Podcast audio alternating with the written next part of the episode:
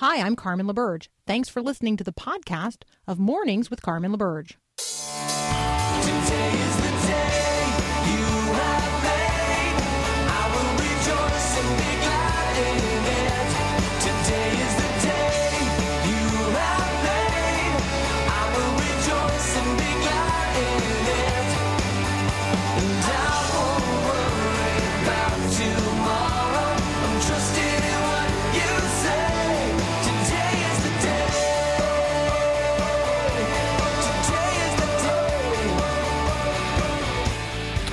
Good morning. Today is the day. This is the day the Lord has made. We will rejoice. We will be glad in it, even if the headline news tries to drive us in a direction other than rejoicing. It is Friday, September the 27th, 2019. I'm Carmen LaBerge. Welcome to Mornings with Carmen.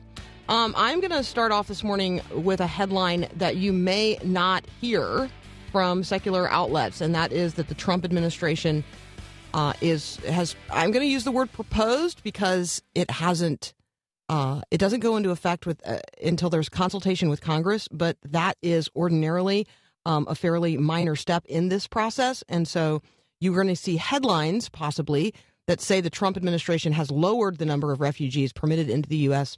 to a mere 18,000. In other places, you will he- you will see it more accurately reported that the proposed refugee cap uh, announced by the Trump administration last night is 18,000. Again, consultation with Congress is still required, which means that right now, now, literally now, like now, is the time for you and I, each of us and all of us, to advocate on behalf of persecuted people around the world. Uh, we talked about this two days ago um, with Drew Griffin. We've talked about it yesterday with Alan Cross. We have talked about it with Matthew Soerens uh, from World Relief. We have talked about it uh, with Jenny Yang. We, we've we've had this conversation over and over and over again. Uh, we are already operating at historically low numbers in terms of the refugees that we receive uh, into the refugee resettlement program here in the United States of America. These are people who are not just immigrants um, seeking to come across the southern border. These are people who have been through a rigorous process um, over a long course of time. They literally cannot go home. They need a new home, and we are now saying that we will not be home to them. Uh, slashing the refugee cap to 18,000 would effectively shut down every refugee resettlement program in this country. Why is that? Well, because you can't afford to do the work um, if the cost of doing the work for each individual rises so high. And so the cost of resettling every refugee rises dramatically when the number of total refugees uh, is reduced to something uh, like 18,000. Um, you know, keeping in mind that these people often arrive as families, we're talking here about a really, really small number of families that the United States would be willing to resettle um, here. So, uh, again, you're you are going to hear alarm from some uh, evangelical corners because this is probably going to result in uh, the closure of some of our premier refugee resettlement programs. Um, but American jobs lost and American lives disrupted by this is really not the story. Our moral failure, our collective moral failure as a people to take responsibility for other human beings in utter desperation. Yes, Christians and other religious minorities who will now surely die because our great nation is somehow not great enough, our resources somehow not sufficient enough, our God somehow too small to let people come. Um, Alan Cross described it yesterday as the golden door. So we're just not going to let anybody come through the golden door. Again, no one is saying that we should allow anyone and everyone into the United States. But people who have been singled out and herded up and driven from their homes and stripped of their material resources and are now running for their lives from religious zealots who see Christianity as a threat, those brothers and sisters, those kids, having been vetted through years of scrutiny by the refugee process, those people, in my view, should have some hope one day of having life. Instead, we, we, the greatest nation on earth, we, the United States of America, we, through the government of we the people, we are robbing desperate people of their hope. So, what does that make us?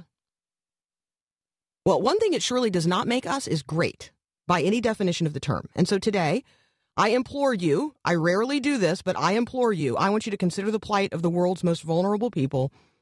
I want you to consider uh, the plight of Yazidi women and girls. I want you to consider the plight of persecuted Christians in the Middle East. Consider the plight of the more than 70 million people living right now displaced from their homes. And I want you to ask yourself, how great is our God? And how great is our capacity of a people to love the least of these in our own generation? So we cannot deny that we know what's happening to them. We can't deny the horrors they're facing. So today's the day. Today's the day to tell your member of Congress, uh, give them a call. I'm going to go to the Hill and advocate the first week of November on this subject with the evangel- evangelical immigration uh, table. Um, your your member of Congress is going to be home for the next two weeks. This is a topic you must raise with them as a Christian. Um, all right, up next, Mark Caleb Smith and I are going to talk about all things impeachment and where we're at in the formal impeachment inquiry related to the President of the United States. That's up next here on Mornings with Carmen.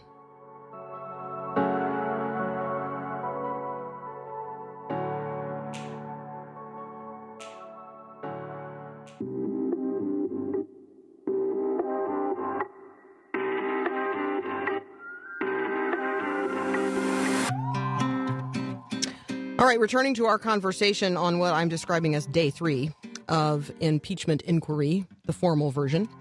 Uh, Dr. Mark Caleb Smith is here with me. He is the director of the Center for Public Studies, the Political Studies, Public Studies, Political Studies at Cedarville University. He teaches courses in American politics, constitutional law, research methodology, data analysis. Uh, he has all of the required credentials to do so, and we're privileged to have him here with us. Uh, Dr. Mark Caleb Smith, welcome to Mornings with Carmen. Ple- my pleasure to be with you, Carmen.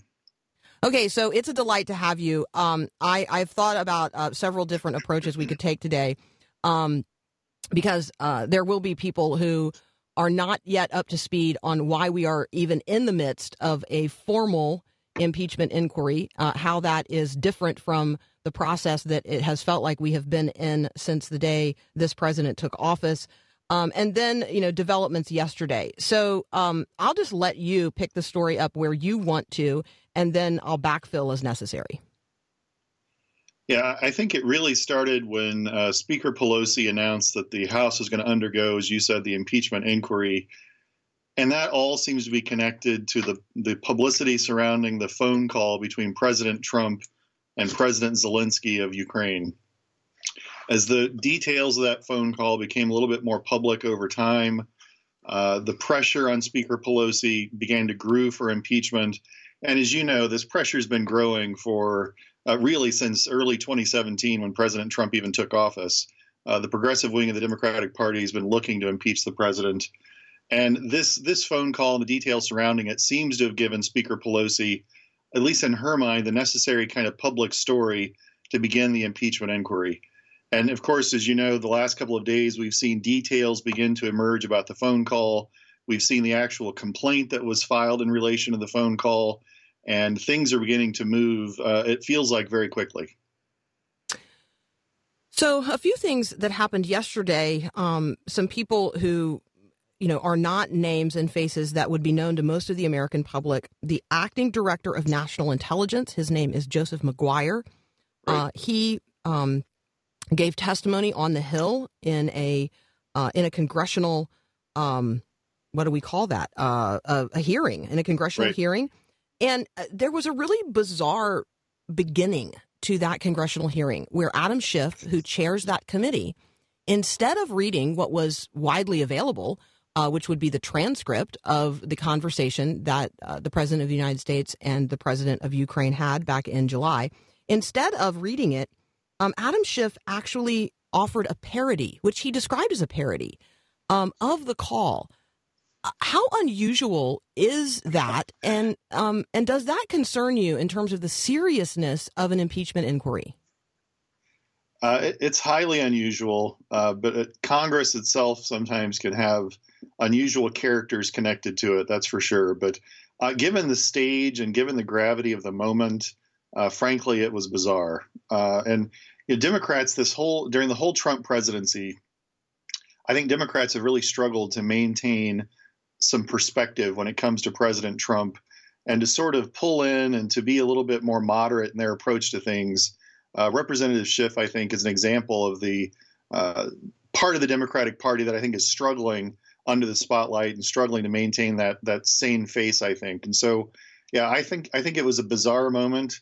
Uh, but honestly, I think this is probably the first of many bizarre moments we're going to encounter over the next several months. So we're going to take uh, a really quick break. Uh, when we come back, Mark Caleb Smith, who is uh, a professor at Cedarville, uh, and he's also the director of Cedarville's. Um, well, let me get it right because I said it completely wrong the first time. Uh, Center for Political Studies at Cedarville. Right. Um, um, Mark and I are going to talk about some of the characters involved because I think that's important for us to understand who who we're talking about when they're lifted up in the news, um, and then uh, where we're at in this impeachment inquiry process, and maybe maybe what we can expect uh, in the uh, immediate future. So you're listening to Mornings with Carmen. I am sifting and sorting through things with uh, Dr. Uh, Smith here. We're talking about American politics and our interaction uh, as Christians in the conversations of this day. We'll be right back.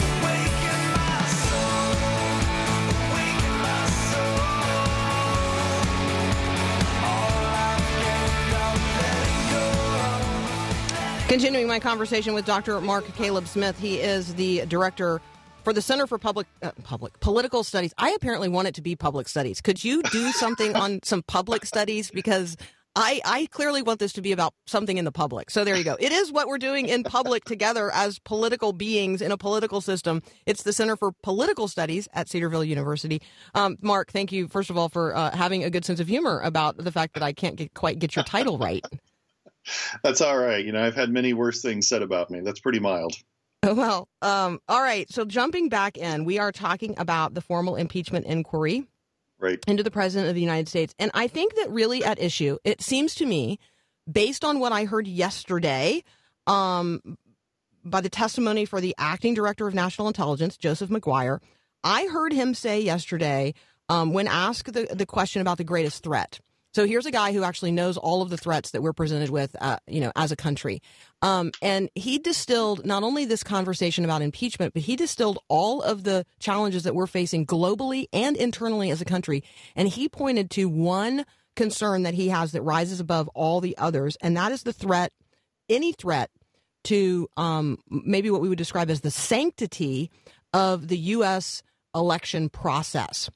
Tell us why that's the issue that that rises to the level of really dominant concern for both parties in this conversation. This is a conversation ultimately about the sanctity of the U.S. election process. Well, this really goes back to at least the 2016 election.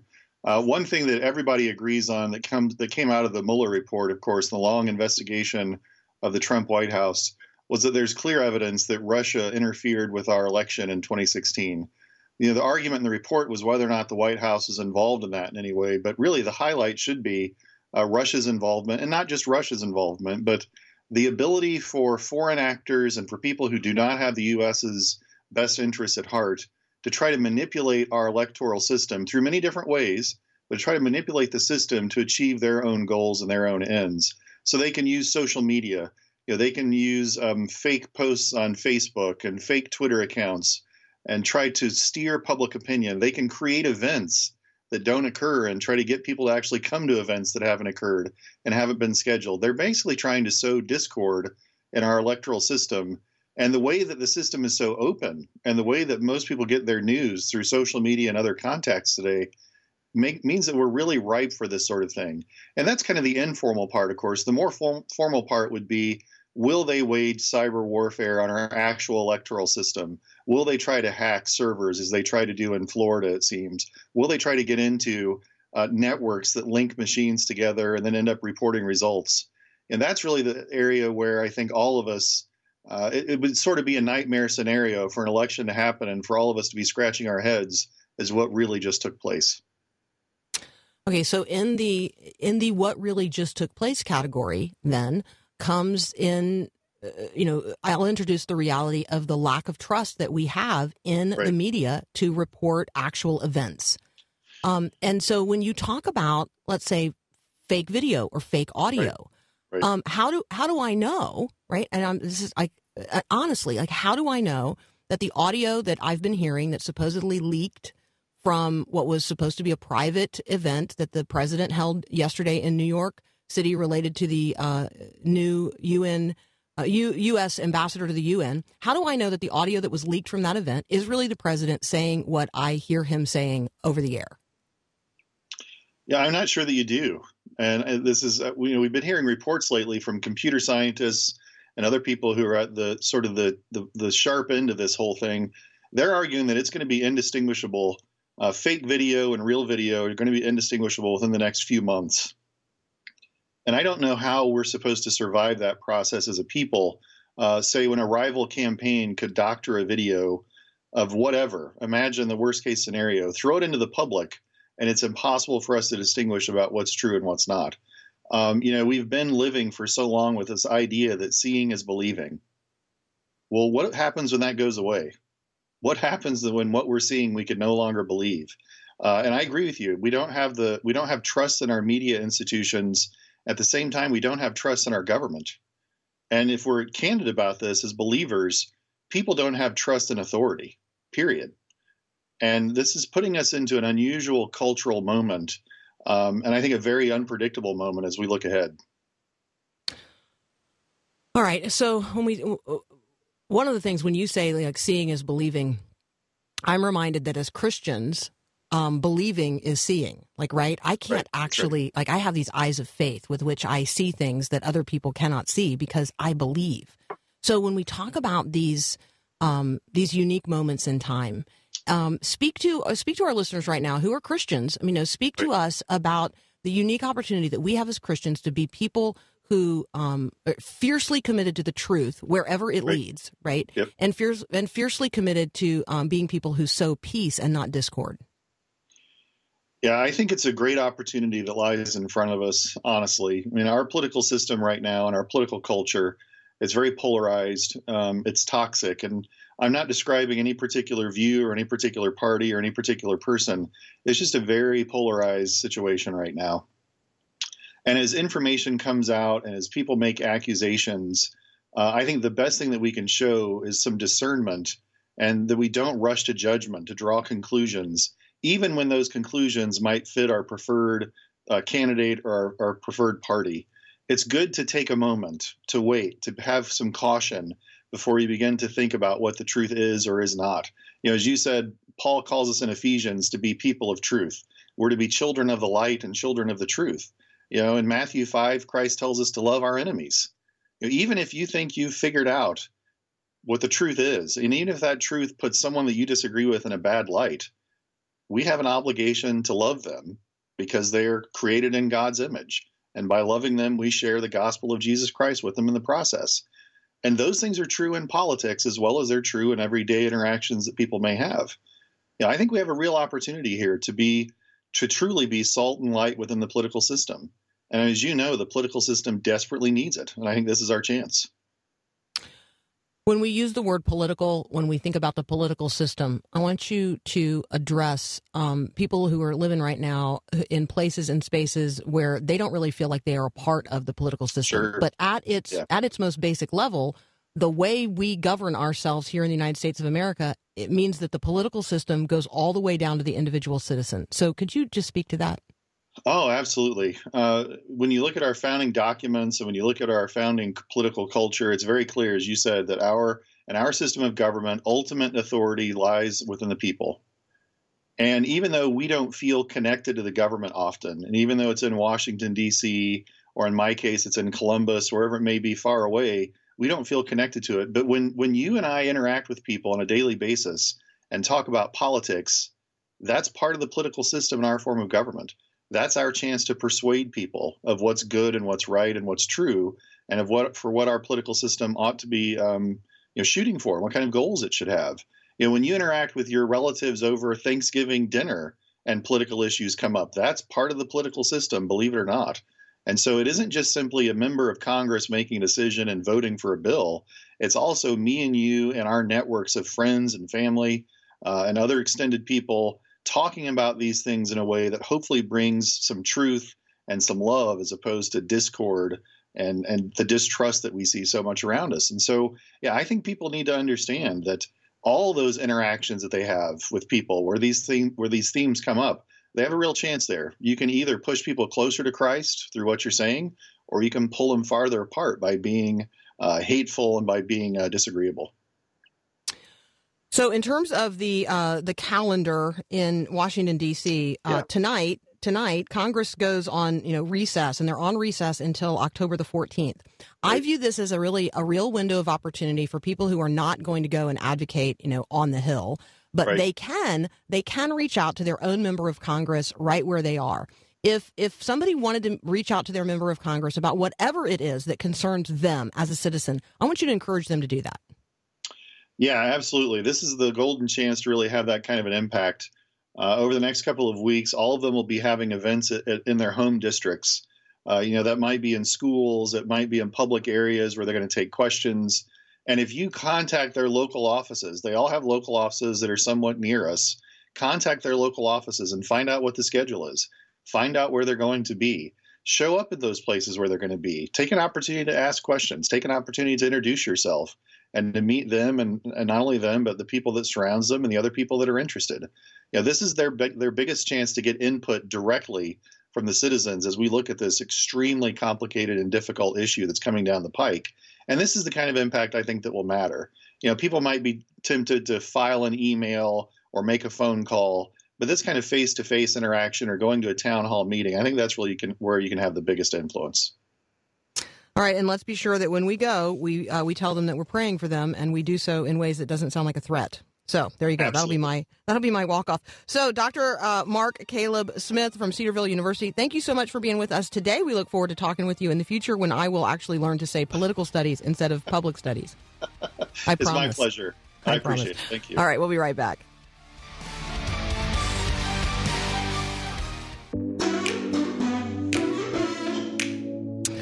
All right, uh, so let me ask this question because when we start talking about, um, well, not only things that are political, but when we talk about where I opened today, which is a, a conversation about refugees and refugee resettlement, we, we pretty quickly get into a conversation about just how different our neighbors are from us, or just how different we are from our neighbors. Maybe that's a better way to approach this. So when you consider just how different you are from the people who live in immediate proximity to you. So when I when, when I use the term neighbor here, I'm going to actually talk about people who live in physically close proximity to you. I want you to think about your neighbors.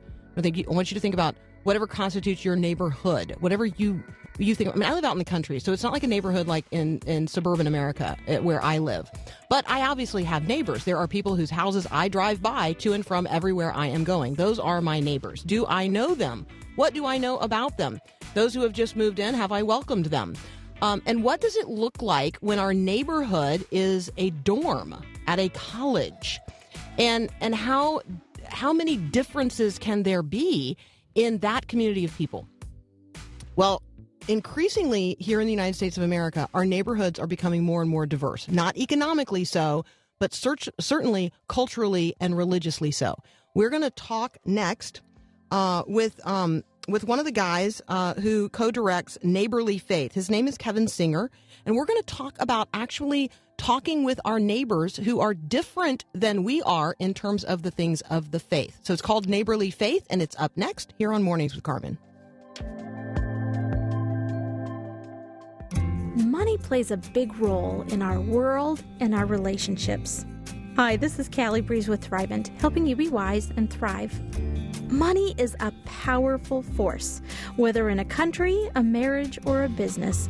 For me, what Jesus said about serving two masters really sums up money's power. If you are serving money or material things, you can't serve God, and vice versa. We were created to live in community, in relationship with others, whether it be our families, our neighbors, or our friends. When we put money first, it can get in the way of healthy relationships. Money and material things are what God gives you to manage, but relationships centered in love are the why of our time on earth. I'm Callie Breeze with Thrivent, helping you be wise and thrive.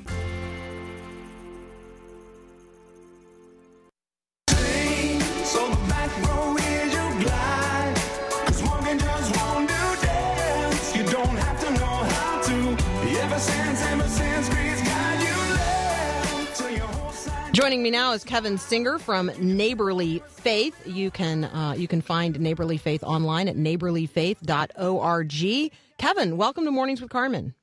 Thank you so much for having me. So great to be here. Uh, it's wonderful to have you. You um, you have a podcast. Tell us about that. Yeah, so uh, we basically came to realize, uh, Chris and I were co-directors with Neighborly Faith. We were graduate students at Wheaton College in Wheaton, Illinois, and uh, one of the things we we realized when we were there is uh, the evangelical Christians who are doing good multi faith work, um, sort of faithfully living out the gospel with other faiths, they're not going to be on the front cover of Christianity Today a lot of times. They're not going to be on the front cover of other of other Christian media, but we still need to feature their stories. We still need to get their stories out there to sort of normalize, hey, like it's it is deeply Christian to be engaging our neighbors of other faiths in positive and constructive ways. So we started the podcast to sort of feature their stories and to actually feature the stories of American Muslims too, because it's when we hear other people's stories, I think that we begin to humanize them and see them as made in the image of God.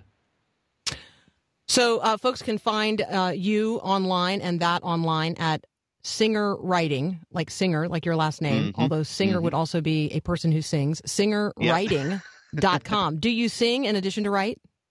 You know, I was asked that a lot in elementary school. Um, Oh, see? you know, I, I, know, I grew up as a Fowler. like my, my maiden name is Fowler, and so people always want to know, like, are you good at catching birds? And I'm like, no, but once I get you in my snare, there is a very little that's going to get you out. Okay, so welcome Yeah. to the Fowler snare this morning. Um, all right, so Kevin, why um why do I need why as an evangelical Christian, why do I need to uh, concern myself with care about the fact that I have neighbors who are Right. people of other faiths? Right, right, right. Uh, so I, I think for a few reasons. One, I think uh, Jesus commands us to make disciples of all nations. I think that includes people of other faiths. A lot of times, I think we think about people of other faiths in a global sense, like, oh, they're sort of across the world in these different countries that we can visit with our churches and perform sort of mission trips. But we don't actually realize that those people with those very same worldview identities are literally right across the street. Like we could literally walk across the street, knock on their door, and ask them to have dinner. Like that opportunity is right there in front of us. We just have to begin to think about our our religious neighbors as people who are um, deeply American and people who I think have a lot in common with us. And I think those conversations, if we're generous, if we're hospitable, if we're good listeners, can open up the pathway to some really incredible spiritual conversations if we if we just give it the chance. Um, I also think part of it too is when I look at the person in the ministry of Jesus, I think of someone who reached out to those people on the fringes of society who maybe didn't have a voice, people who faced a lot of discrimination, people who uh, faced a lot of trouble um, gaining capital in society. And I think about American Muslims and how they're the most discriminated people group in our society. What would it look like if evangelical Christians were the most hospitable and generous group to that fringe group of people who uh, don't get the benefit of the doubt, who don't uh, get love, who in our society very often. I think it would say a lot to our country and to our neighbors if we reached out to groups like that and we were the good neighbors that Jesus called us to be. So at Neighborly Faith, uh, one of the things that you guys are doing is equipping college students to do this. And when I think That's about right. when, when I think about the college campus, I think about uh, dorm life or apartment Yeah. Uh-huh. life, and and these are definitely the environments where I suddenly have neighbors living in really close proximity to me, um, who I don't know, with whom I am forced to do life. They cook stuff that smells weird. Um, sometimes they speak languages I don't understand, and they Yep. don't. And and they think I'm they think I'm weird because I get up on Sunday morning and I go to a place Yeah. called church. So Mhm. Yeah. talk about why talk about why college campuses are so critical and why evangelical Christians on college campuses are so critical um, to this conversation right now. Yeah. So college students are are uh, really passionate. They've got a lot of time and energy and investment in social issues right now, but they're also the future of the church, and that includes the evangelical church. They will be the next generation of pastors, missionaries. And here's the thing: a lot of these kids they grew up with pluralism. It's not strange to them. It's not awkward to them. A lot of them just expect it. Like when I walk into a workplace, or when I, frankly, if I walk into a church or to one of my neighborhoods, like I'm going to be with uh, people of other worldview perspectives, people who believe deeply different things about the world, about politics, about life, about life's biggest questions. Uh, so these are students who have been thinking about this, whose college's curriculum has been focusing a lot more on this in recent years. I was actually really surprised to find out. I work on a national study of interfaith engagement in college. Come to find that Christian colleges are actually far and away educating students for interfaith diversity more than any other institutional type. These are evangelical colleges where students are reporting that they're actually learning about other faiths, visiting other places of worship, leading in interfaith campus initiatives. It's really incredible. I mean, a lot of our work with neighborly faith is actually on Christian campuses because we're finding there's a lot. It's I mean, these campuses are incubators for uh, students who are really zealous about getting to know their neighbors. And so, even this past week, we're at Gordon College here in Wenham, Massachusetts. Last night, we packed out a room with like 300 students who are just interested in okay, how do I engage my Muslim neighbors in ways that uh, are loving and hospitable? Because we're not seeing great models for that right now in the church, but we're eager to find out how to do that. And so it's actually on Christian campuses where we found the most traction um, because I think students in this particular generation are really serious about sort of how can we be a church that really reaches out, a church that really loves our neighbors. So we just talked yesterday to a Gordon grad. Um, his name's Carter Crossett, and he's now uh, a student at Duke Divinity. Um, so he might be an interesting conversation for, partner for you going forward. One of the things he shared with us yesterday uh, is that uh, the chapel service at Gordon is actually the largest gathering of evangelical Christians um, in in the Northeast. I find that really Wow. extraordinary. Like, right? Wow. That's really Yeah. extraordinary. I'm going to be Um, there in 20 minutes. So, Well, there. oh, you're gonna have a great Yeah. time. yeah. Um, okay, so uh, I recognize that there are now people who just heard you say what you said that Mhm. uh, evangelical university campuses across the United States of America are some of the most fertile soil for conversations about um, other faiths and understanding people of other faiths.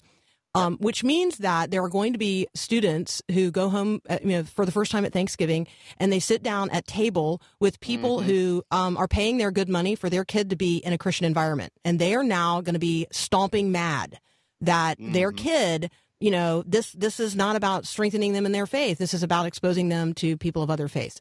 Could you equip parents and grandparents and aunts and uncles and neighbors to um, uh, receive with hospitality students who are learning these things right now?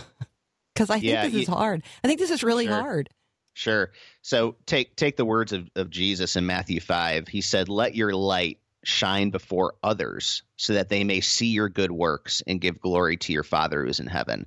I think we forget that in order for our light to shine before others, we need to be with others. And a lot of times, I think when we're confined to our sort of very Christian communities, which again, those communities are critical for sanctification, uh, for regeneration and salvation. And I, I don't want to knock that. I've got a great church community myself. And but I think what we have to realize is is if we have any hope on living out uh, the imperatives of Christ about being a light on a hill, being salt of the earth, we actually have to be present in the lives of people, even people with whom we deeply disagree and have serious reservations about. Because I, here's the thing our ministry is not going around saying, like, hey, like all your concerns about Islam and all your concerns about Muslims and all your concerns about Islamic terrorism are totally unfounded, totally ridiculous. There's no merit to them whatsoever.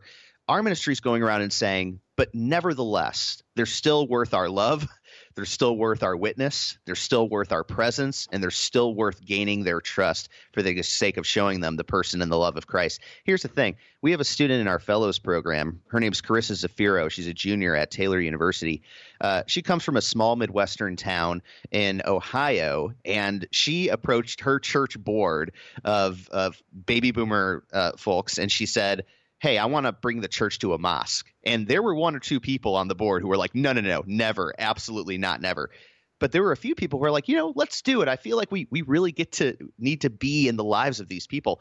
Turns out after the visit, they had a conversation for the very first time about Islam in in a way that they actually had real Muslims in their heads. It wasn't just this sort of theoretical Islam. It was real Muslims blocks away from their church that they had never gotten to know. And the amazing thing is, at the end of the discussion, they said, "You know, I would love to have those people in our church. I would welcome them to my dinner table and to my church anytime." So there really isn't a person out there who, if they just keep in their heart the realization that Christ calls us to love and to go, that couldn't uh, think about this work in a positive way. Uh, it, it, occur, it occurs to me the mission field is really now right next door. Like we are talking about Yes. neighbors and we're talking about neighborly faith. All right, the website is neighborlyfaith.org. You need to check it out. We're going to continue our conversation with Kevin Singer from Neighborly Faith here in just a moment. We'll be right back. Oh, church, arise and put your armor on. Hear the call of Christ our captain. Talking with Kevin Singer from Neighborly Faith. You can check out what we're talking about and everything they're offering at neighborlyfaith.org.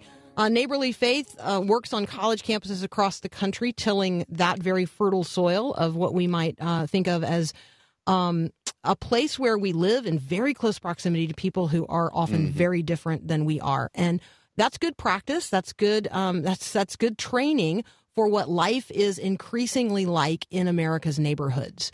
Um, talk with us about uh, the changing landscape of the American culture in terms of faith.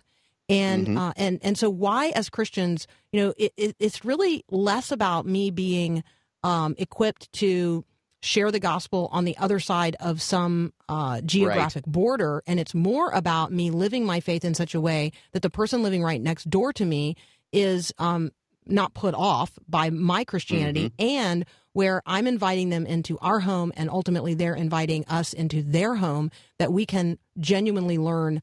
Um, you know one another's perspective. I mean, that's what it feel that that's the cultural moment it feels like we where we have arrived.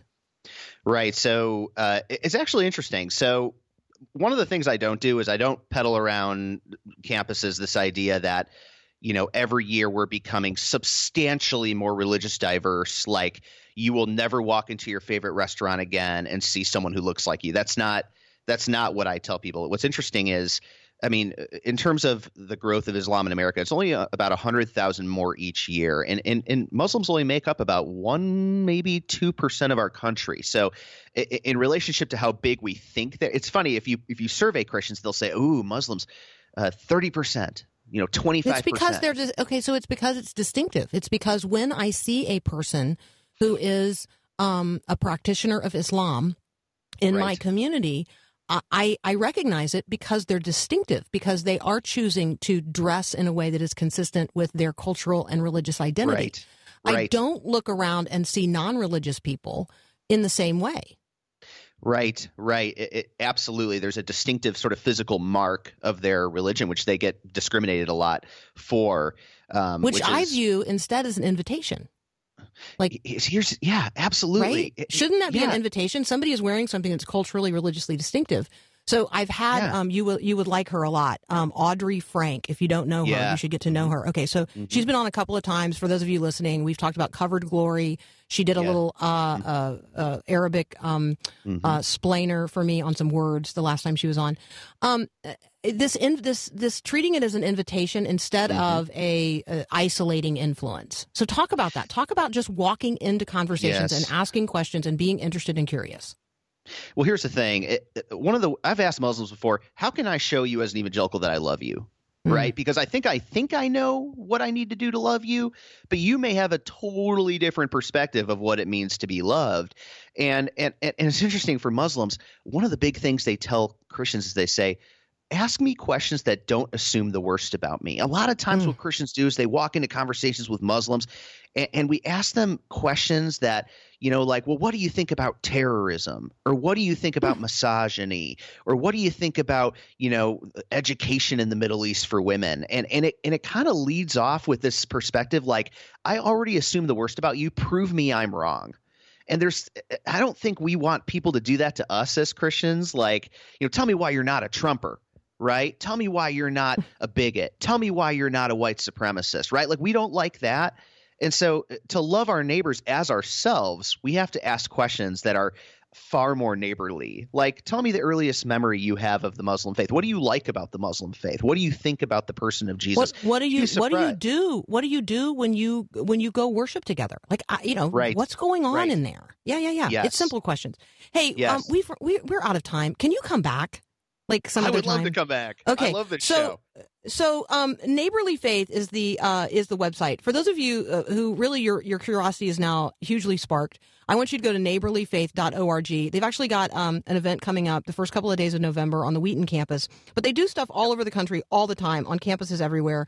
Um, and there's great resources here for any of us, all of us who want to be really great neighbors to people of other faiths. And so check it out, neighborlyfaith.org. Kevin Singer is going to come back, which I'm thankful for. Thank you. Thank you, Carmen. I love being Uh, here. All right, we'll be right back.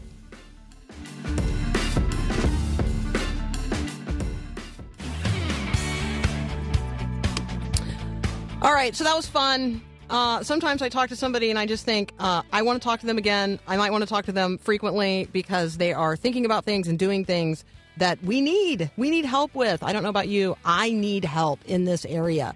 Um, I have people uh, li- who live, you know, geographically not very far from me, and I I don't know what's going on in their places of worship. And um, and uh, you guys know me. I'm like not afraid of any conversation, and yet starting conversations with people who are like recognizably really different than me it's hard. And maybe the first conversation's not hard. Like i've I think i've shared with you in the past like i'm good at that initial stranger conversation i'm then not good at like the follow-up actually cultivating a friendship and those kinds of things so we're having kevin back uh, so he can teach us how to do what at least i don't know well how to do uh, maybe you don't know how to do it either so there you go um, okay i am uh, how much time have i got paul because I don't even I don't even have a clock. Okay, so um, we have talked about impeachment a little bit. We have talked about immigration uh, in terms of refugees. Let me remind you um, on that subject to check out the conversation that I had yesterday with Alan Cross. Um, and make an appointment with your member of Congress when they're home the next two weeks. All right, we're going to take a break and then we're going to be back for a whole nother hour. You're listening to Mornings with Carmen.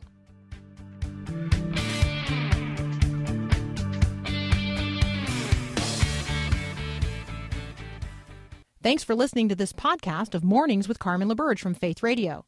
If you haven't, you can subscribe to automatically receive the podcast through iTunes or the Google Play Music app. That way, you never miss an episode. It's also available anytime at myfaithradio.com.